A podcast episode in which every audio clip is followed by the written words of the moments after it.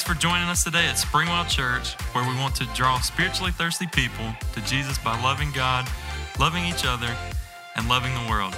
We hope that today's message builds you up, gives you a little insight, and helps you find a brand new perspective. You can find us in Taylors, South Carolina, and online at springwell.org. That's springwell.org. Now let's jump into the message. Good morning. I know our team's already done an incredible job of telling you, but I want to tell you uh, from the depths of my heart, Happy Father's Day. Holy bum. I, I, I wondered what happened. I thought they cut the lights out. Did y'all leave? What happened? Yeah, Happy Father's Day. And, and I do mean that. I mean, there's nothing in this world that I enjoy more than being a dad. I have two incredible uh, daughters.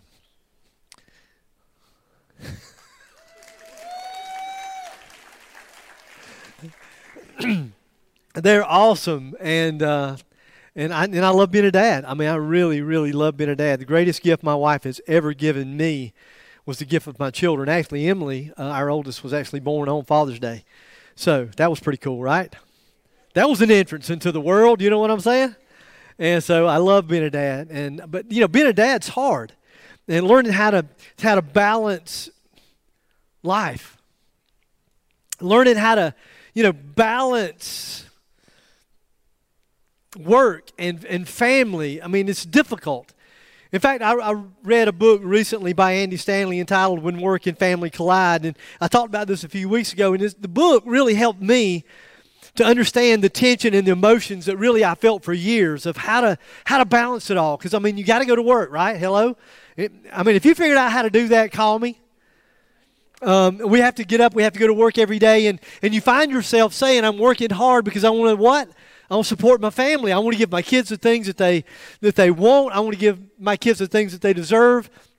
Most of us as parents want to give our kids more than what we had, right? And so then, but then you find yourself, you know, just in this constant battle of, of time. And so this book did an incredible job for me. In fact, Stanley says it like this He said, We face a variety of responsibilities and opportunities work, family, hobbies, clubs, sports.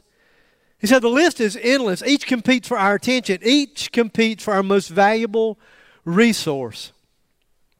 Anybody know what that is? It's our time. Absolutely.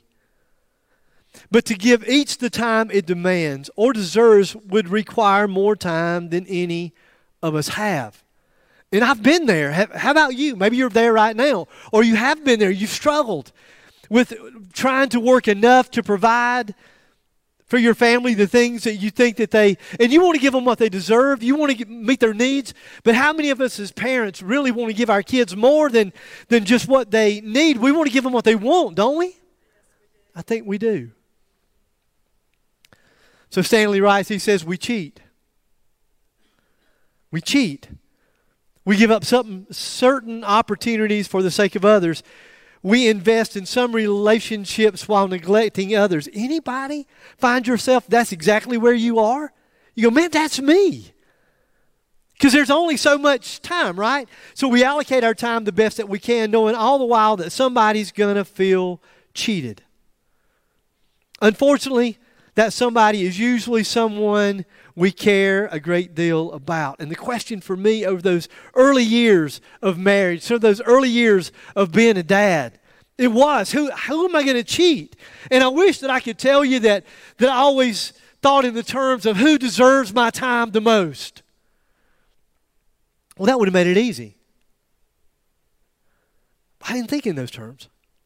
And I'm just being gut level honest with you.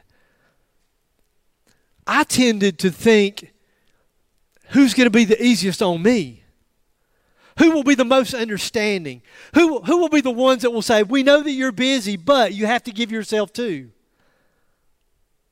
And I remember, I remember when, when Emily was six and Katie was three, I remember it like it was yesterday. And I remember getting them a bath one night and they, they both burst into tears and they said, Daddy, we miss you. And I felt about that high. And here's what, here's what they said. They said, You know what, Dad, we know that other people need you. Now, this is a three year old and a six year old. But, Dad, we want you too. That's tough. I would say that for many of us, if not all of us, we wrestle with the tension between work and family. So choosing to not cheat at home begins with a decision.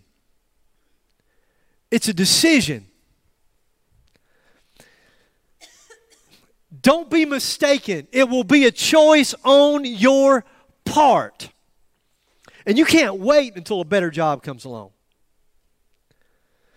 You can't wait till another job comes along that frees you up your time. You can't wait that long.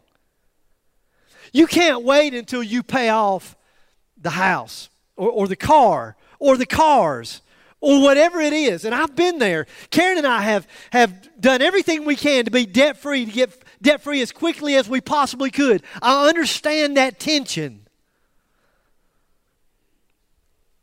But if you're a parent then you know that time flies, doesn't it?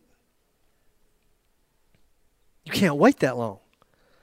The decision to stop cheating must precede all of that. A few weeks ago, we looked at the old life of an Old Testament guy named Daniel. Daniel in the lion's sins, in the lion's den, Daniel. And this is the beginning of his story. It was about 605 BC that the Babylonians invaded Israel. They could have just went in and killed everybody. That was very common back in the day. They would completely wipe out a nation. But that's not what they chose to do. We said, we're not going to kill them. We're not going to annihilate them. We're not going to wipe them off the face of the planet. What we want to do is humiliate them. We want to humiliate them, and so they sought instead to, to destroy their identity and their culture. So they made Israel a slave state. And part of the process, part of the process of making them a slave state was to be able to take the best looking young men. Women had no rights back in those days. Women, there was no value to a woman. A woman had no contribution to make, at least in their eyes. And so they looked at these young men. They said, We want the brightest. We want the smartest. We want the best looking.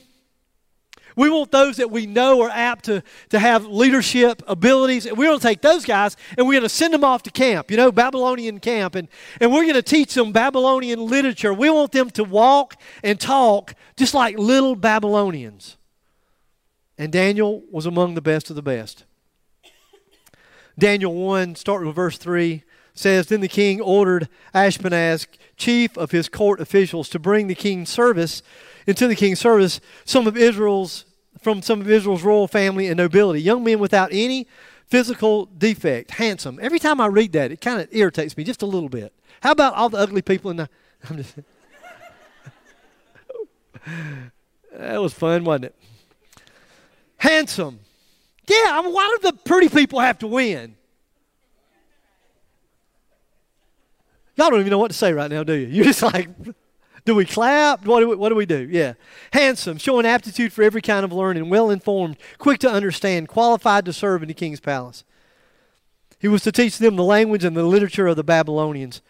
And the king assigned them daily amount of food and wine from the king's table. Sounds pretty awesome, actually, huh? They were to be trained for three years, and after that, they were to enter into the king's service. Now, drop down to verse 8. This is a powerful verse. In fact, it's so powerful, I'm going to use it twice in today's message, and the next time I'm going to change the translation, looking at it in a different translation. Here's what it says But Daniel resolved, he resolved, he made a decision not to defile himself with the royal food and wine. And it just seems a little bit weird to me. And maybe it seems a little bit weird to me because we live in a culture today where culture is a big deal.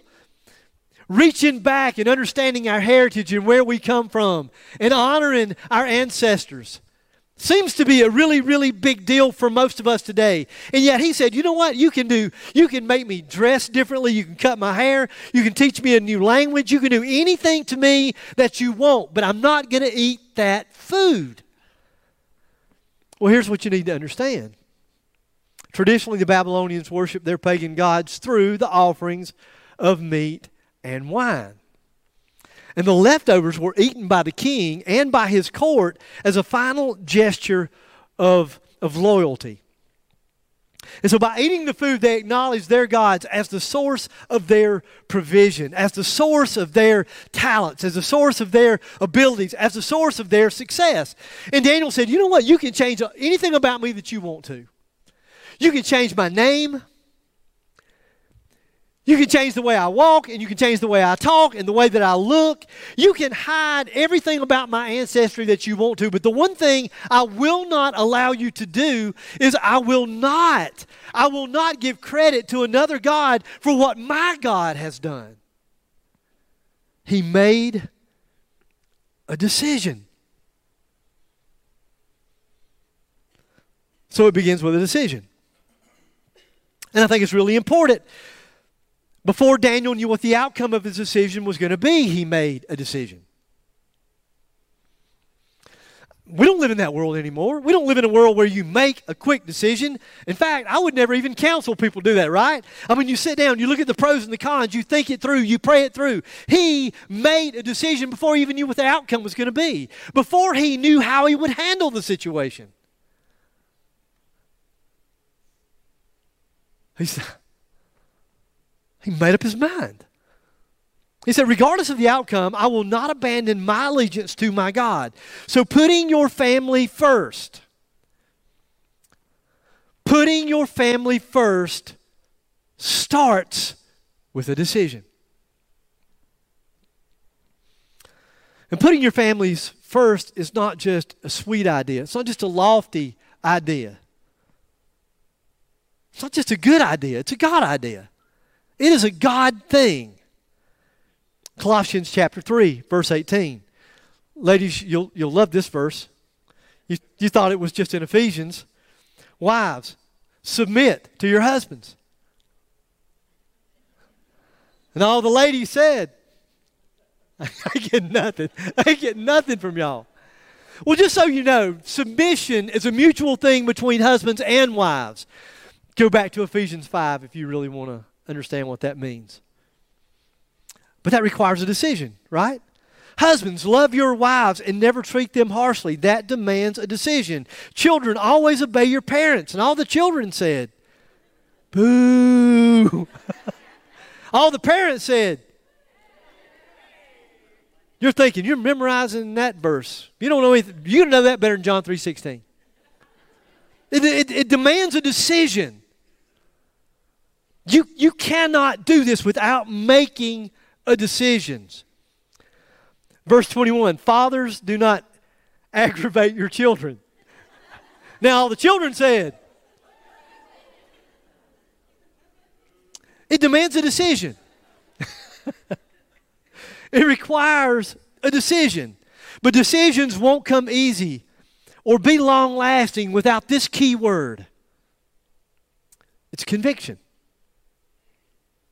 I noticed really this morning, as I was going through this message, I thought, you know what, I didn't find conviction. And I thought I probably need to go back and, and look and try to find the word. It was interesting because most everything that came up on conviction was related to court. And I thought, our people will really understand. Woo! I'm just saying. This is Springwell. Conviction not as it's related to a court proceeding, it's, it's a firmly held belief. And I read that. I looked several different places. You know what I thought every single time? I thought, that's too short. It, it doesn't say enough. Because with conviction,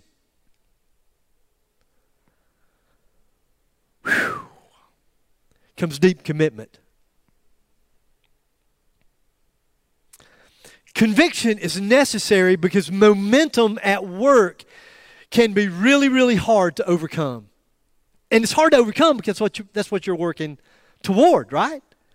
That's what you hope that happens. You, you want to, there to be momentum at work. Last week we baptized 29 people at Springwell, right here.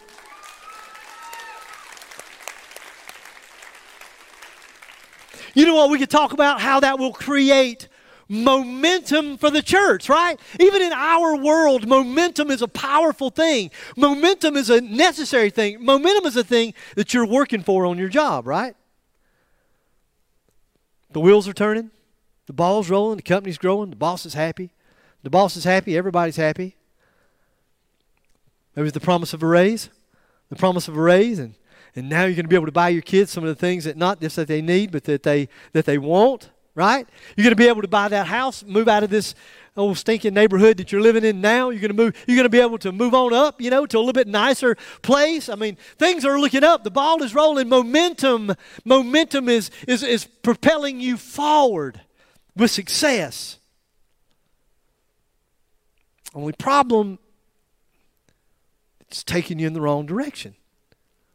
Well, it's taking you in the wrong direction if your goal is your family. Because now, as momentum is building at work, you have less time to spend with the people that you love. So, how do you turn it around? How do you turn it around? It starts with a strong conviction. Conviction is like a bat in the hands of a Hank Aaron a 90 miles an hour fastball coming down the pike, headed toward the catcher's glove. As it comes across the plate, 90 mile an hour fastball can be turned into a 120 mile an hour home run across the center field wall. But there has to be focus. There has to be focus. There has to be intentionality. There has to be a decision. And you can absolutely turn the momentum around and focus on your family, but you have to have conviction. And you have to be committed. There will be obstacles to overcome and problems to solve, but you already knew that. In fact, some of you probably right now, you're already wrestling on the inside, aren't you?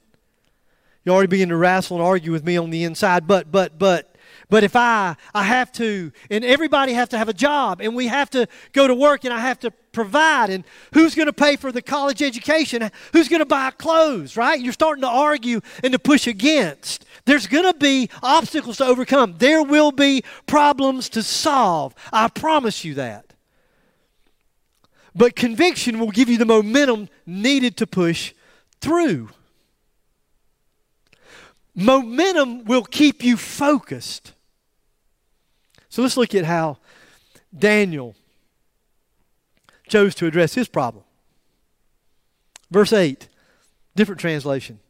But Daniel determined not to defile himself by eating the food and wine given him by the king. He asked, Just let that settle in just for a second. I wonder if you're thinking what I was thinking when I first read that. I, I thought, what? He asked the chief of staff for permission to not eat the unacceptable foods. That's just weird to me. Now, what's weird to me. I don't know if this is probably something I should tell you. Those of you that know me know it's true. In fact, somebody I heard describe me the other day to somebody, they didn't know I was listening. They said, you, they're talking about, but he's so laid back. And he said, man, you just you don't you didn't know him back in the day. He's a fighter. So how many how many fighters do we have in the house? Now wait a minute, wait a minute, wait a minute. Before you're offended, I know physically that we're talking about a physical fight. I get that. But but I'm also talking about those people that, you know what, you'll defend you'll defend the weak. In fact, there's something inside of you that when you see someone being abused, you want to step in. In fact, you don't even think about it. You will step in, right? You'll step in for that underprivileged, for that undernourished, for that under whatever, that underdog. You want to step in. You want to defend that person. If that's you, would you just slip up your hand right now? That's why we're Springwell. So when I read this, I thought, I'm ready for him to throw down the gauntlet, aren't you? I'm ready for him to walk in, throw down the gauntlet, and say, I'm not eating your stinking food. I'm going to give allegiance to my God. I don't care what you say. You can change how I dress. I mean, I'm looking for him to say, You can kill me if you want to. Not, he asked. This sounds a little wimpy. Sorry?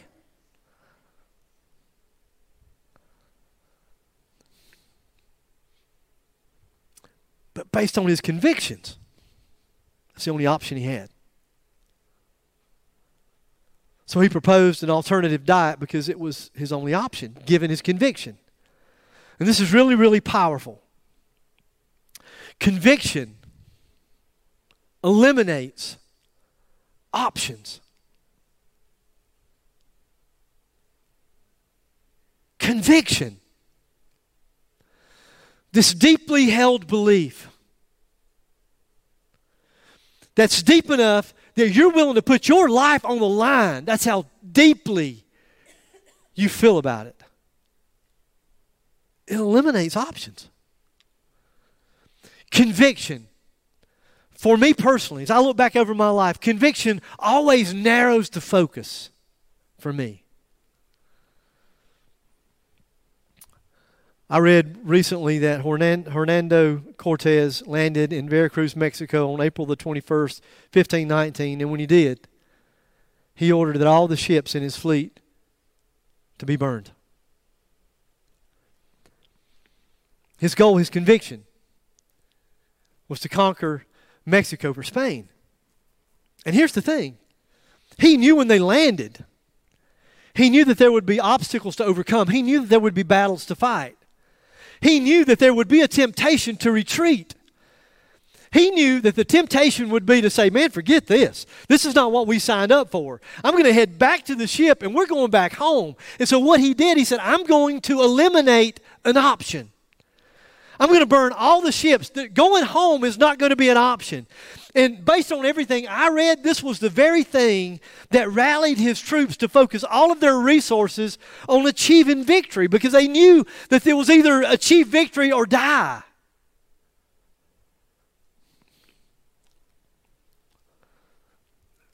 Making up your mind to not cheat your family is a decision. It's a decision based on conviction. The, the Latin word for decision is an interesting word. It, it means literally to cut off. That's what, that's what the Latin word means. It means to cut off. And deciding not to cheat at home involves cutting off those behaviors and those habits that are contrary to your new conviction.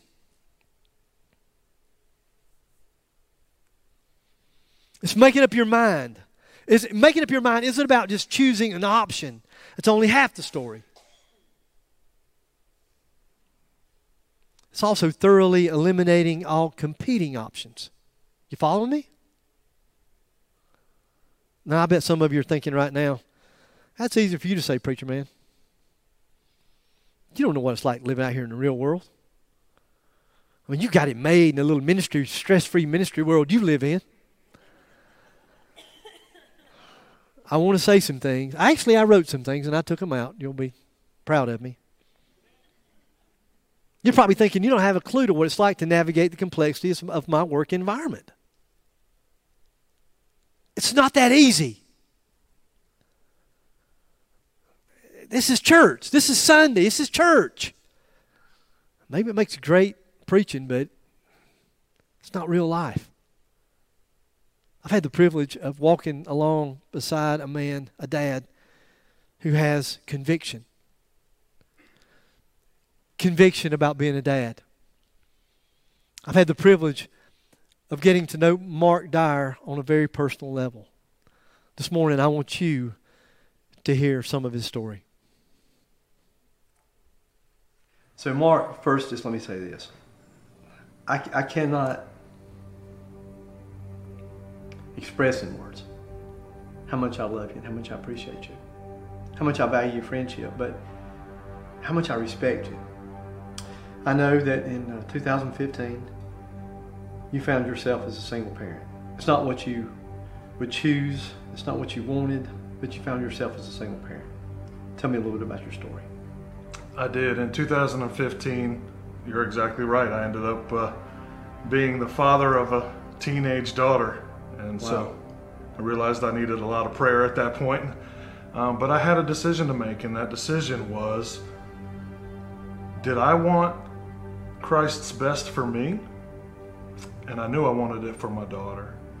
And that took some sacrifice. That took putting some personal gains and personal wants and even needs on the back burner to show that child that she was she was first in my life. And uh, so that's what I did. Do you do you think? And it was interesting what you just said. Do you think that looking at her, almost taking your eyes off of yourself, and looking at her, knowing what her needs were, knowing what you wanted for her, did that make you then turn to think, okay, I can't lead where I'm not where I'm not headed myself? Did that cross your mind at all? Absolutely, because what I did know is that I love my daughter intensely, but I think most dads would say that. But when I was grading my myself, I couldn't give myself an A or a B. I was I was still serving my flesh and still still looking out for me, even though I would tell you she was my number one. That child had to know, no matter what happened, that she could come down those stairs and dad was going to be there. So what did that look like? Did you just put your love life on hold for the next few years? Uh, I, I, did. Um, I, I, really did. Uh, I just wanted, I just wanted God's best for our household. I just wanted it to be a safe haven, and I wanted it to be a place where she could learn the reality of a heart and a life changed by Christ's love. But that's deeper than just wanting something that you think is best for your child. And I say that because I know parents, you know, we as parents will say, oh, we want our, we want to graduate high school and then we want to go off to college. And so we have that plan that we think this is the best thing for their life. But there's almost a difference between that and then having this deep conviction of, but I want more for her than that. So what, what do you, what do you want for her spiritually? God's very best. His very best. His will in her life, not mine. So if you had to die to some of what your best would have been for her? Absolutely. Absolutely. I think every dad has a preconceived notion of what they would like. I'd like to get her out to a convent and, you know, have her be there for by herself. Uh, but no, um, I have seen the fruit in her life, and that has been the biggest blessing of the sacrifices that I've made. Talk to me about that fruit. So, okay, this is you know, this is 2021. So for the last six years, you have devoted your life to your daughter. And I can say that because I've watched you do exactly that. And I have watched you sacrifice and give. I've never seen you do it begrudgingly. You always lied to me you did it because you genuinely loved your daughter and you wanted God's best for her. So are you able to look back now and see the fruit of that? And what does that fruit look like? Absolutely. Uh, so, you know, my daughter, I went from a spot where my daughter saw some, you know, some some things in her childhood, my actions that I would take back if I could, and from a child that had some really significant and understandable doubts about faith. And as my priorities changed and my faith changed, she went from being a neutral person to being someone today who challenges me and my faith and she's on the mission field. She's doing some wonderful things. Don't go to a gas station with her unless you have extra time because she's going to witness to somebody at the gas station. And it has really been just a sweet, sweet reward. So, what was underneath that sacrifice that I made, hidden behind those sacrifices for my child, was really all along the Lord was saying, Hey, my best for you is in that servanthood to your daughter. Wow. So you grew through it as well. Absolutely. So so God wasn't just being selfish and thinking about her, but also wanting his best for you. He had a lot of wonderful surprises in store for me. Well, again, I can't tell you how much I love you. I can't tell you how much I respect you. And from one dad to another, thank you for setting such an incredible example of what it means to die to yourself, to make hard decisions, to love other people, especially your children. Thank you, Mark. Thanks.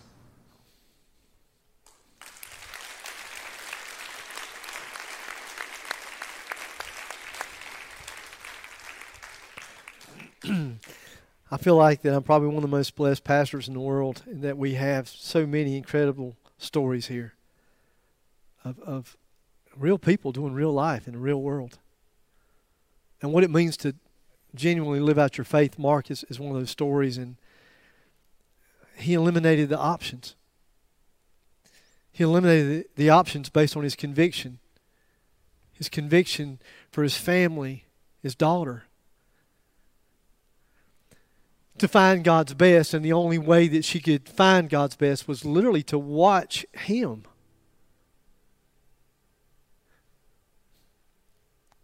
So I have to ask you this question What are you afraid of losing?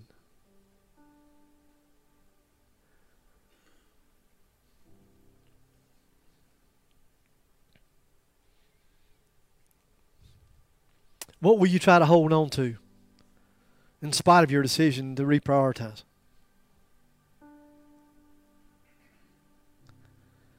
It's always interesting to me that, you know, we always talk about the state of the family in our country.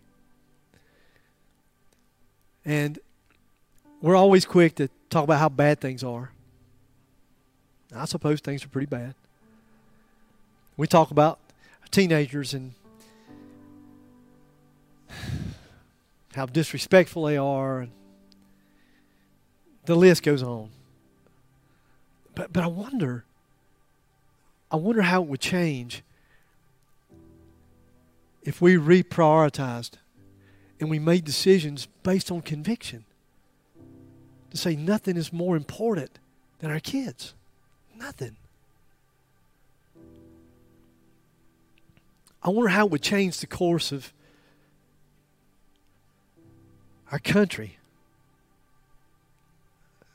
We think politicians run our country. I, I thought it was we the people.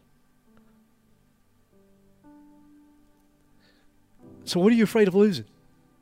Because I got to be honest, this message, I, I, I, told somebody earlier, I probably felt more, this will be a weird way of describing it for some of you, but I probably felt more spiritual attack for me with this message and the message I'm going to preach next week than any message I've preached in a very long time. And I thought, well, that's kind of weird.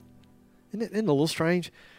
Over the years, I've preached on the topic of hell, and, and, and that has always been one of those over the top, crazy weeks for me where I feel so much oppression. And I walked in this morning feeling that same kind of heaviness. And I thought, wow.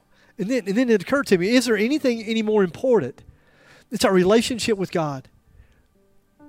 And based on our conviction that nothing will stand in the way of our relationship with Him. And that our kids are so important to us that we would be willing to say no. We would eliminate some options because they're more important. I know it's hard. And although you think I live in a very, I live in a bubble, stress free, just work a couple hours a week. That's not it at all. And years ago, when my little girls were three and six, I began the process. It started that day of saying, I've got to eliminate some options because nothing's more important than them. Typically, it's invitation time, in case you didn't know. And, and, and usually, like right now, I would say every head bowed and every eye closed. But like this is a safe place. And we never really pretend that we're perfect, do we? No. So I just wonder how many of you, maybe dads, moms, maybe you're single, but you would say, you know what? I, it's no different for me. I've got to eliminate some options. There's some relationships that just aren't taking a top priority. If that's you and you would say, Scott, can you just help me pray through this? Can you pray for me right now that I get this thing right? Would you just slip up your hand? That's what I love about this church. We can just be honest. So let's pray together. Lord Jesus, we want to get it right. Lord, how we love each other. Is such a priority for you. And it's not just that we love the world, but that we love each other. Lord, that we love our kids, that we love our families deeply.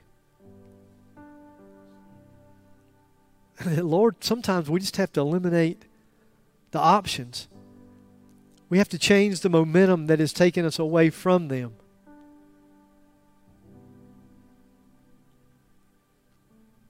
And we'll have to depend on you to give us wisdom,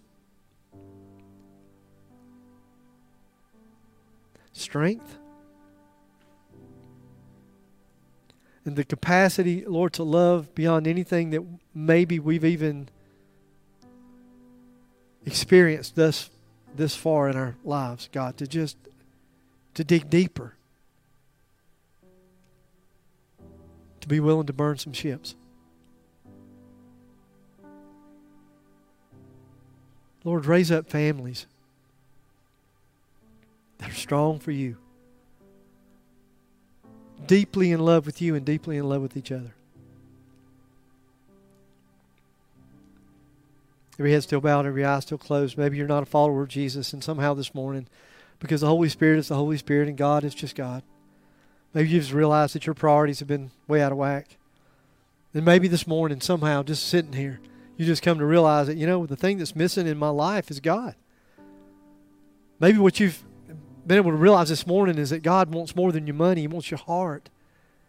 And that He cares about your family. The things that matter to you matter to Him.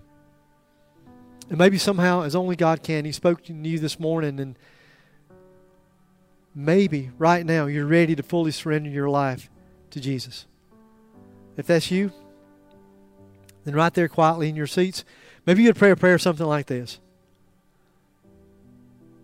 Maybe you would just say, Jesus, I am a sinner who needs a Savior. I know I need your forgiveness. And maybe out of a great humility, you just say, Lord, thank you for dying on the cross. Jesus, wow, what kind of love is that? Heavenly Father, what kind of love is it that would give up your Son for me?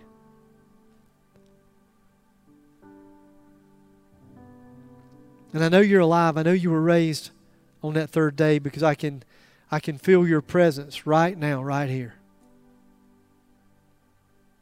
So forgive me. Forgive me for all my sin. And to the best of my ability, I just surrender my life completely to you.